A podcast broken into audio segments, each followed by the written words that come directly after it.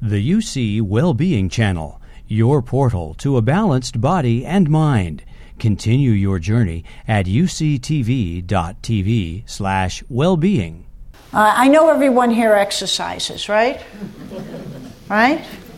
Well, you can always get a good looking personal trainer or exercise with a friend. But the reality is, when we go into the research and you just pull out a few studies, right? Uh, this is one of my favorites. They took women, 3,000, who had gestational diabetes, and they randomized them to diet and exercise, metformin, and placebo. And they said, let's see who develops diabetes at four years. Here's the placebo group, nice and diabetic, almost 40%.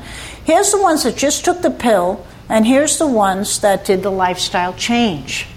So when you see something like this, every hospital should be implementing this research for diabetes prevention. Right?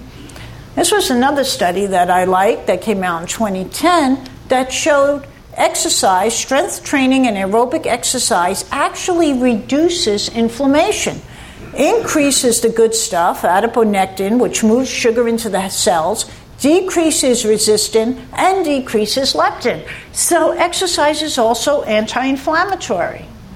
So, when you think about it, uh, who exercises and feels relief from stress? Is that a, yeah, that's a good one for us. Research also shows exercise produces brain derived neurotrophic factor, which helps with depression right?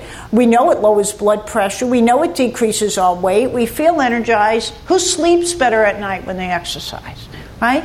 And so it should be the first treatment for insomnia, not Ambien. It should be are you exercising? Are you depressed? The first treatment should be getting out with some friends in a program and get you exercising.